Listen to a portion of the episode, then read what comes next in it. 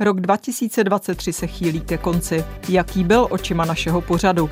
Co si o hlavních tématech v ekonomice mysleli naši hosté, což byli šéfové firem, ekonomové i politici? Jaké plány nebo očekávání měli a jak to nakonec dopadlo? U speciálního ohlédnutí za uplynulým rokem vás vítá Jana Klímová. Peníze a vliv.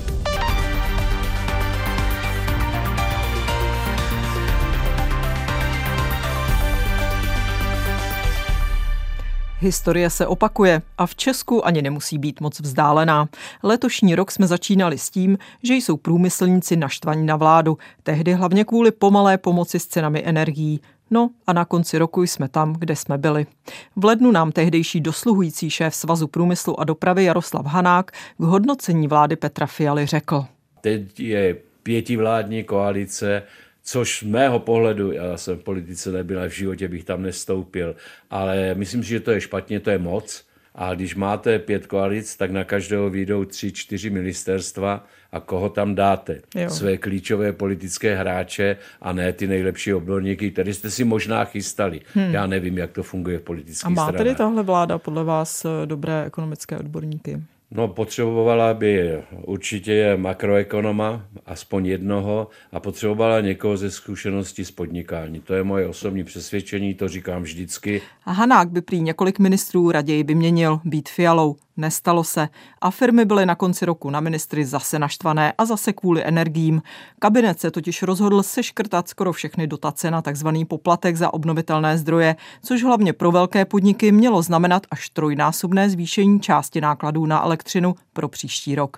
Odhadem měli platit 7 miliard korun za OZE navíc. Až v posledních dnech se Svazu průmyslu a hospodářské komoře podařilo z vlády dostat aspoň 3,5 miliardy korun jako dotaci.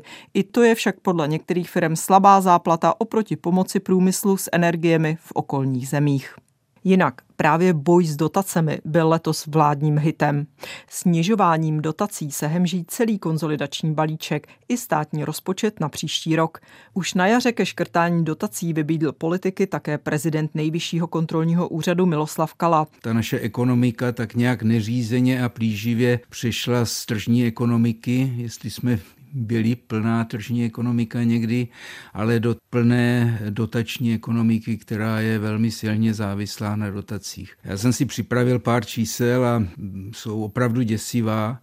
Když si představíte, že za to období 2014 až 2022 se jenom podnikatelským subjektům a neziskovým organizacím vyplatilo 750 miliard korun, tak si vlastně uvědomíte ve srovnání s tím rozsahem státního rozpočtu a, a třeba dluhu, že to jsou opravdu velké peníze. Kdybychom se měli bavit konkrétně, třeba uvízel vám v hlavě nějaký příklad nějakého nesmyslného projektu, tedy na který stát v poslední době poskytl dotaci? No já bych spíš těžce vzpomínal na to, který ten projekt splnil eh, všechna kritéria, která si přece vzal. Nedávno jsme publikovali zprávu o tom, eh, jak se podporuje věda a výzkum pro podnikání. Je tam asi 10 miliard korun. My jsme u 6 miliard z nich řekli, že tedy byly vynaloženy s omezenou účinností, ale to hlavní, každý, kdo žádá o tu dotaci, tak musí deklarovat, co to přinese.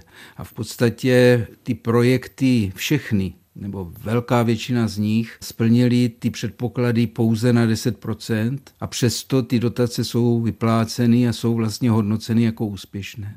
Přestože vláda dotace škrtala, nakonec se těch na podnikání zrušilo z celkového objemu desítek miliard jen minimum.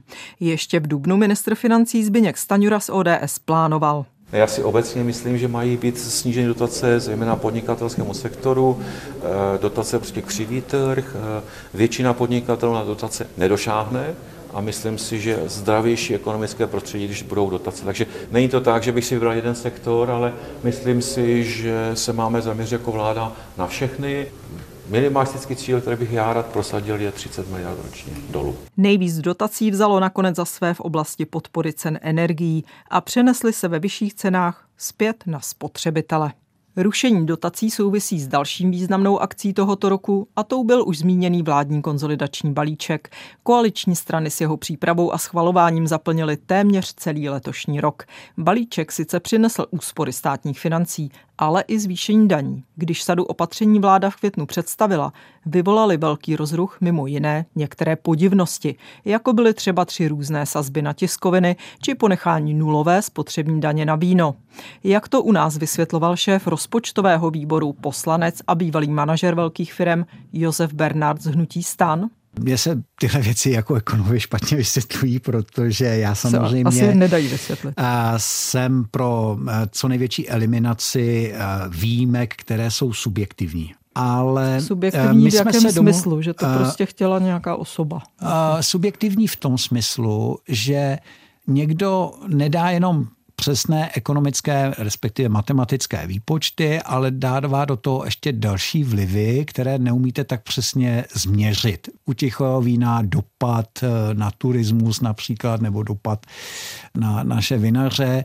A vy můžete snést desítky dalších argumentů, které říkají, podívejte se, dvě třetiny jsou import do naší země, eh, je to alkohol, který se stává poměrně problematický u závislých osob na alkoholu z hlediska těch levných krabicových vín, ale když potom nastane prostor pro ta subjektivní kritéria, a já neříkám, že někdo nemá pravdu, já jenom teď vám se mm-hmm. jak, jak to všechno probíhalo, tak někdy eh, zvítězí i opatření, která neumíte ekonomové jednoduše vysvětlit.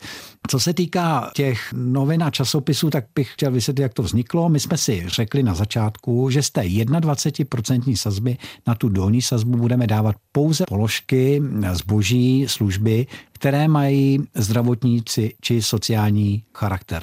Mm-hmm. No a postupně jsme se takhle probírali vodou, myslím stočným, že jo. Jasně. A postupně jsme se takhle probírali teplem. No a přicházely na řadu i jiná, jiné položky, které třeba pro mě byly problematičtější, to se přiznám, ale na druhou stranu my jsme poslali celkovou dohodu a ta je nejdůležitější dneska. Těch 150 miliard, na to jsme dohodnutí a to, to jsem velice hmm. rád. Noviny nakonec budou v nižší sazbě jako časopisy. Odbory zůstaly ale naštvané a kvůli balíčku škrtání v rozpočtu na rok 2024 i vysoké inflaci nakonec v listopadu zorganizovali rekordní protesty a stávku učitelů a firem. Byli jsme samozřejmě u toho. A jako kuchaři prostě máme nějakých 23 tisíc, 22 hrubýho a děláme vlastně za 19 tisíc, ještě když někdo marodí, tak děláme za sebe. A je to fakt dřina a neúnosný prostě. Protože nejsem spokojený s tím důchodem, mám 20 tisíc, platím 20 tisíc nájem. Je to hrůza. Hrůza. A je to chyba téhletý vlády, co měla udělat No určitě, jinak, určitě, určitě. A co byste chtěla, aby udělala? aby dala demisi. Jak se na balíček dívali ekonomové z Národní ekonomické rady vlády, která k jeho přijetí v roce 2022 s doporučením různých opatření kabinet vyzvala? O tom jsme mluvili s členem rady, ekonomem Liborem Duškem. Problémem je, že nakonec nezbyl čas na nějaké důslednější systémové reformy, které Česko potřebuje. A to je vlastně důsledek toho konsolidačního balíčku a to je důsledek toho velkého fiskálního zločinu, který je třeba neustále eh, připomínat, a to je ta daňová reforma schválená na konci roku 2020, kdy zejména zrušením superhrubé mzdy a snížením několika dalších daní. Tehdejší eh, sněmovní většina, kterou tvořili trošku divoká koalice ODS, ANO a SPD, snížila daně o zhruba 100 miliard korun, což je břímě obrovského deficitu, které se vlastně táhneme nyní a zcela predikovatelný výsledek byl, že tohle nebude udržitelné a za několik let se daně zvýší. My, ekonomové, jsme to tehdy psali a varovali jsme předtím a nyní po těch dvou, třech letech se to opravdu děje. Hmm. Ale stálo to vládu obrovské úsilí, obrovský čas nalít ten politický kompromis a tím nezbyl čas na důležitější práci. Uvedl Dušek. O reformách ekonomiky, jak je u nás zvykem, se ale hodně mluvilo. Na začátku září uspořádali největší průmyslové a podnikatelské svazy konferenci Česko na křižovatce, kde špičky tuzemského biznesu i politici sdíleli názory na to, jak by se stagnující hospodářství mělo konečně odlepit od země. Hospodářská komora a svaz průmyslu přinesli analýzu silných a slabých stránek Česka. Nový prezident hospodářské komory Zdeněk Zajíček, dlouholetá vlivná postava ODS a dřívější poradce premiéra Petra Fialy pak u nás ve studiu vyjmenoval, co má vláda dělat. Klíčovým bodem jsou zákony, které je potřeba upravit. Byť některé zákony v poslední době určitě doznaly příznivých změn, ale my si myslíme, že máme být ještě odvážnější. Myslíme si, že skutečně máme jít úplně na samou hranu únosnosti toho, aby jsme dokázali například povolovací řízení z hlediska nových elektráren, tak musíme ty procesy urychlit, protože pokud je neurychlíme, pokud bude nadále probíhat to povolovací řízení v desetiletkách, tak do deseti let e, něco nedáme hmm. dohromady. A my naopak musíme směřovat k tomu, že za deset let bychom měli mít tu infrastrukturu dobudovanou. Peníze a vliv. Minimálně liniový zákon je schválený, ale další věci poněkud váznou. Dalším hitem letošního roku bylo krocení inflace. I tady to šlo do stuha. A to nejen kvůli vysokým cenám energií, ale i cenám potravin. V lednu jsme si prošli inflací v rekordní výši přes 17% a začal se hledat viník. My jsme to probrali s expertem z Institutu ekonomických studií Univerzity Karlovy a také členem NERV Tomášem Havránkem. Ty zdroje inflace převážně jsou domácí a většina ekonomů se shodne, že hlavně jsou na straně té měnové politiky, čili když se ptáte, kdo za to může, tak většina odborníků by měla správně vidět Národní banku. A pojďme ještě se vrátit k té loňské inflaci. Co jsou vlastně ty příčiny, když se podíváme do těch střev? Tak nejvíc meziročně zdražily základní potraviny, mouka, chleba, máslo, vejce. Co se podle vás děje v tomto směru v Česku? Je to podle vás nějaká porucha trhu nebo prostě za vším stojí drahé energie, zvyšující se náklady? Rozhodně tam hrajou roli hlavně vstupy, to znamená, jak jste řekla, energie, potom třeba i hnojiva a hmm. další hmm. věci, které se zdražují zase z titulů, které úplně nesouvisí s naší nebo českou situací, ale rozhodně by také pomohlo, kdyby na našem trhu byla větší konkurence těchto potravinářských řetězcích. Ten náš systém je dominovaný vlastně jedním holdingem, který začíná na A, jeho jméno, a hmm. který teď samozřejmě masivně vydělává. Vydělává na dlouhodobě na dotacích z našich daní, vydělává teď na vysokých cenách které my zase vidíme jo, v obchodech. Já ho řeknu, eh, je to Agrofert, ale oni zase tvrdí, že za všechno můžou řetězce, že tam je ta porucha té konkurence v obchodu, ne ve výrobě. Co, co U těch řetězců eh, funguje konkurence podle mě poměrně dobře. Jak vidíte, když projíždíte různým městem, kolik různých obchodních domů vidíte, tam ta konkurence eh, funguje dobře, ale často v té výrobě máte opravdu skoro, eh, řekněme, monopolní situaci, která je navíc tak jako vertikálně integrovaná, takže potom se s tím těžko soupeří a samozřejmě tohle generuje ty nadměrné zisky pro našeho největšího zemědělce. Kdo za to ale opravdu může? Na to se slíbil podívat přímo v našem pořadu šéf antimonopolního úřadu Petr Mlsna budeme zahajovat eh, sektorové šetření, to znamená na těch základních komoditách, které nebudu zmiňovat, protože bych avizoval, kam budeme směřovat. Eh, chceme získat skutečně tvrdá data eh, od producentů v celé té vertikále, aby alespoň na těchto základních komoditách existovala tvrdá data a nemuseli jsme neustále řešit takovéto obvinování všech v té vertikále, kdo vlastně vydělává na tom stávajícím skokovém nárůstu cen.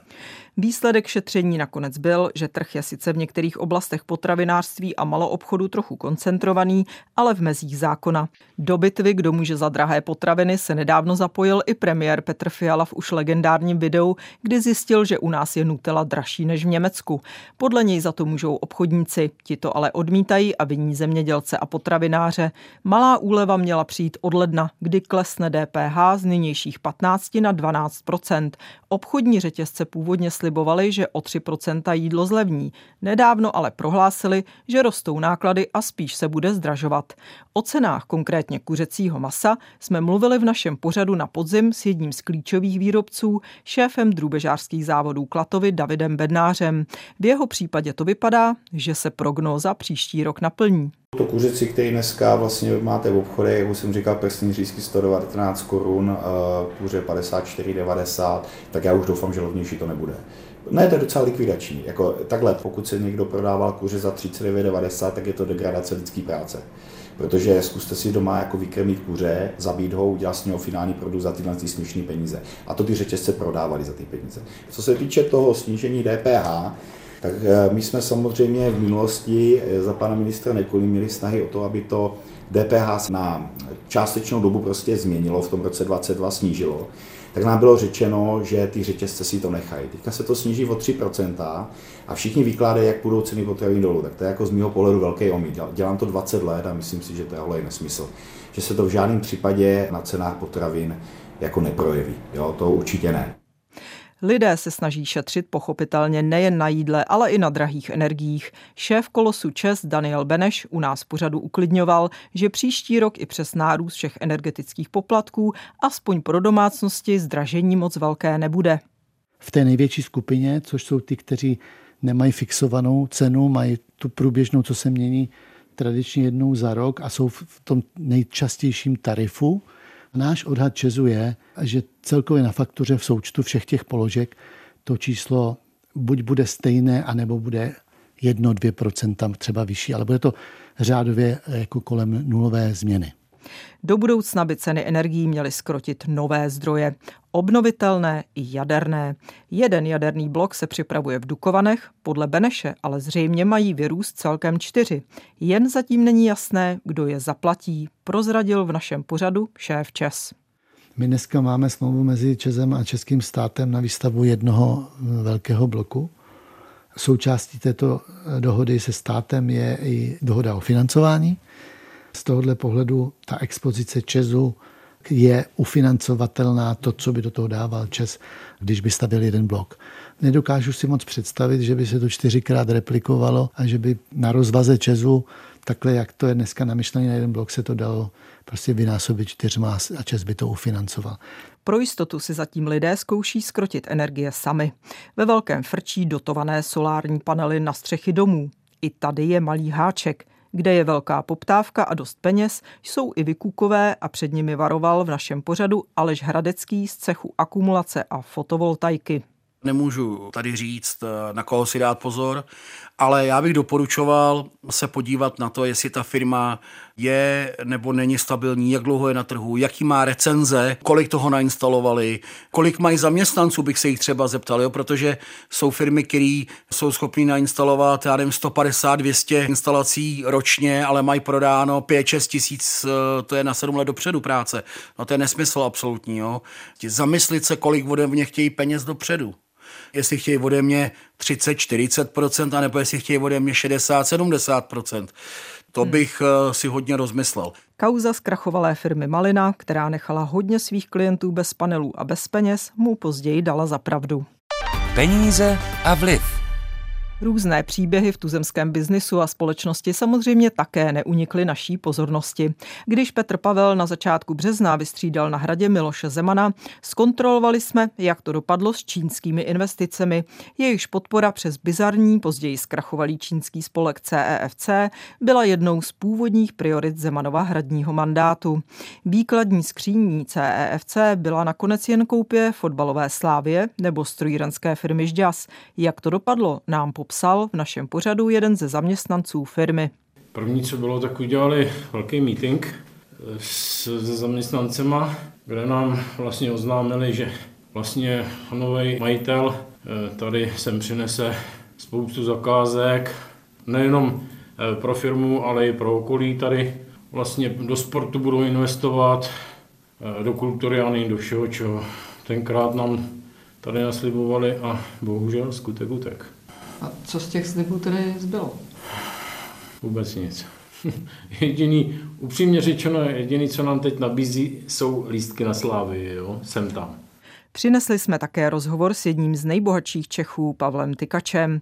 Jeho skupina Seven je druhý největší výrobce elektřiny u nás a stojí hlavně na těžbě a spalování uhlí. Zeptali jsme se ho, co plánuje dál. My jsme měli v loňském roce zisk EBITDA něco přes 2,5 miliardy euro a, a velkou většinu těch peněz se snažíme investovat ve Spojených státech a v Austrálii. Do Evropy se nám upřímně zas tak moc nechce.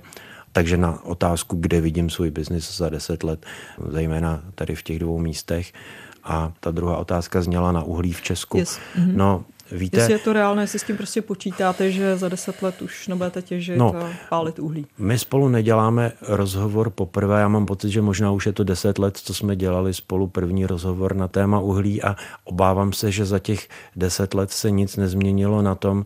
Já si myslím, že ty uhelné elektrárny je možné vypnout v okamžiku, kdy za ně bude existovat náhrada. A já si myslím, že za posledních deset let se pro tu náhradu neudělalo dočista nic. Ta jedna jaderná elektrárna, která v podstatě nahradí ty dosluhující bloky v Dukovanech, tak to mi teda opravdu nestačí.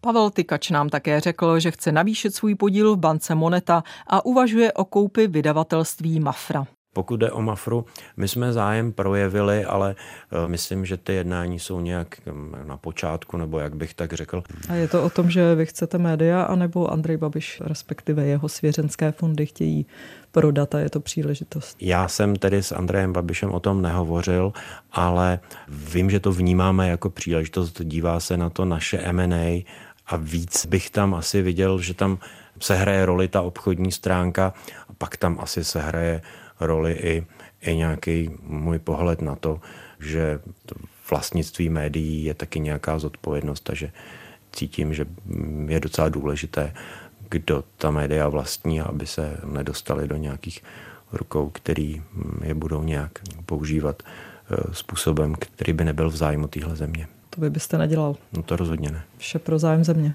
No nevím, jestli vše pro zájem země, ale myslím, že co to jde, tak k tomu Česku připískávám. No. Moneta zatím není na prodej a Mafru koupil na podzim podnikatel Karel Pražák. Pavel Tykač teď chce údajně spíš koupit od Číňanů fotbalovou slávy. Pokud to dopadne, ve Žďasu už nedostanou ani ty lístky na fotbal. Jako první jsme vyspovídali manažera z Impéria IT biznesmena Vladimíra Kováře Unicorn Davida Kimra. Pod něj spadal e-shop Mamut. Jehož obchody s iPhony a sluchátky Apple skončily letos na jaře miliardovým krachem. Z e-shopu předtím zmizela hlavní postava firmy Břetislav Janoušek a s ním i tisíce zařízení od Apple. Jejich dodavatelům, operátorovi T-Mobile a společnosti JNT Leasing, zůstaly pohledávky za asi 5 miliard korun. Obě firmy obvinily e-shop z podvodu roku a odpovědnost za něj přisuzují Kovářovi a jeho skupině. Podle Davida Kimra je to ale složitější a popsal, jak sama skupina zjistila Janouškovi machinace. No a když už jsme jako na něj uhodili mu poslední termín, tak místo toho, aby předložil účetnictví, tak vypnul telefon a zmizel. Tak jsme okamžitě spustili audit a první, co jsme udělali, že jsme vzali veškerou tu smluvní dokumentaci, která byla, myslím, ty konkrétní objednávky a i jsme si vyžádali a dostali vlastně jejich kopie od eh, T-Mobile a GNT, což umíme doložit, že ty data jsou od nich. A protože jsme ITáci, tak jsme to nasypali do databáze, do aplikace. A ten okamžik, kdy jsme zjistili, že opravdu je nějaký opravdu průšvih, je, když ty první čísla, co z toho vypadly, je, že v rámci toho pronájmu je pronajatých asi 361 tisíc sluchátek a zhruba 100 tisíc telefonů. Podle Davida Kimra evidence zařízení ukázala, že zboží od dodavatelů se v e-shopu, který ho dál pronajímal, z velké části točilo dokola. Podle něj proto pochybili i dodavatelé. Jako tam ta evidence měla být taky a to zjištění tam mělo být taky, že si vlastně kupují vlastní zboží a znova ho pronajímají. Jste připraveni zaplatit ty dluhy eh, ve výši 5 miliard? Je vaše skupina připravená tohle to zvládnout? Ty dluhy by měly zaplatit ty, kteří je vyrobili. Jo, a že na to by se měli všichni soustředit. To... Promiňte, ale součástí toho podvodu museli být především, eh, kromě teda pana Janouška, zřejmě i vaši jednatelé firmy Mamut. My jsme v tomhle taky pronikli rozsáhlé šetření a samozřejmě, že tam došlo k porušení celé řady kontrolních mechanismů a předpisů, které měli dodržet. To v žádném případě nezastíráme. Ale jinak jsme došli k závěru, že se provinili zejména bezmeznou důvěrou tady v tohohle pána, ale teda zdaleka v tom nebyli sami. Ale věřím, že to ustojíme. Peníze ani telefony se stále nenašly. Jen před pár dny vydal Vladimír Kovář prohlášení, že se rozhodl vrátit do Mamutu část licenčních poplatků, kterému e-shop posílal. Šlo zhruba o 30 milionů. Od Kováře je vymáhal insolvenční správce s věřiteli, podle nich byly výplaty neoprávněné. Kauzu vyšetřuje od jara NCOZ, nikdo ale doposud není obviněn. Sledovali jsme také devadesátkovou kauzu tunelování mosteckých dolů. Po neuvěřitelném čtvrt století padl v červnu zatím nepravomocný rozsudek nad bývalými manažery MUS v čele s Antoniem Koláčkem. Na vynesení verdiktu se poněkud excentrický, ale duchovně založený Koláček vymódil jako ženich. Vzal si tmavý oblek s bílým motýlkem, cylindrem a v ruce si pohrával s bílou hůlkou s černou koulí. Proč jste se oblekl takhle? Já jsem šťastný a spokojený. Pro mě je to vlastně slavnost, protože jsem našel hluboké smíření ve svém srdci. A, a to má vyjadřovat co? Znáte termín posvátná svatba? Mhm. Odevzdání se, přijetí všeho takového, jaké to je. Tak toto. Takže to je symbol. Mhm. A očekáváte jaký rozsudek? Ať už dnes nebo v budoucnosti očekávám osvobození. Osvobození ale zatím nepřišlo. Koláček odešel s rozsudkem sedm let na tvrdo. Odvolal se a pravomocné rozhodnutí stále ještě není. Tak to by pro letošní rok stačilo. Budeme se těšit na ten příští. Chtělo by to skončit pozitivně, jenže v ekonomice to nějak úplně nevypadá. Prý jsme dokonce nemocný muž Evropy. Zhodnotil nás analytik britského institutu Oxford Economics Tomáš Dvořák a nám pak v pořadu řekl. Česká ekonomika a vlastně evropská ekonomika se odrazí ode dna v příštím roce ale nebude to žádný skok předu. tak ty to... prognózy zatím jsou vlastně pod 2% no, já růstu jsem rád, HDP. Že jste zmínila prognózu třeba ministerstva financí, která vyšla nedávno a to hmm. předpokládá pro příští rok růst 2%. Upřímně řečeno, mně to přijde velmi optimistický odhad. A vy, vy ho nečekáte tedy? Já ho čekám slabší. slabší. Já ho čekám slabší. Já věřím, že česká ekonomika A váš odhad by tedy byl? Jaký? 0,8%. Tak třeba se plete. Příjemný poslech dalších pořadů přeje Jana Klímová a editor Antonín Viktora.